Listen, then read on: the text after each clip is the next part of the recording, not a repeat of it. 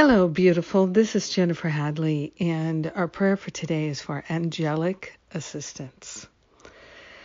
So let's take that deep breath of love and gratitude and be grateful, so very grateful and thankful that we can call for and receive angelic assistance. We are entitled to miracles, and we are grateful that the angels are standing by so available to help us. We are grateful to be able to honor the angels by opening to receive their assistance. And so we ask for that assistance right now.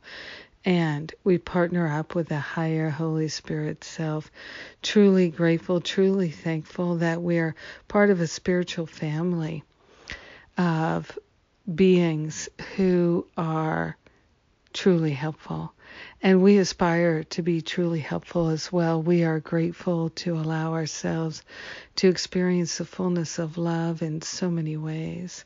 So grateful and thankful to open ourselves to the infinite intelligence, the divine light and love that is what the angels are offering us. We are willing to be taught by the angels. We're accepting all manner of assistance from the angels. We open ourselves to receive divine guidance and inspiration, looking for the highest and best choices, and the angels assist us. This is what we know. This is what we call forth and accept. We are grateful to receive this support. We are grateful to allow ourselves to be so fully and completely supported in the invisible. We are grateful that the angels are always willing.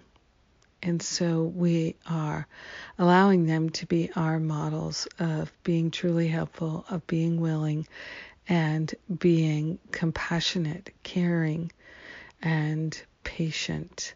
We are grateful to surrender any idea that we're not worthy of angelic assistance, and we're willing to have the courage and the strength to simply ask for assistance, asking to see, to know, to feel the highest and best opportunities all around us to live in peace.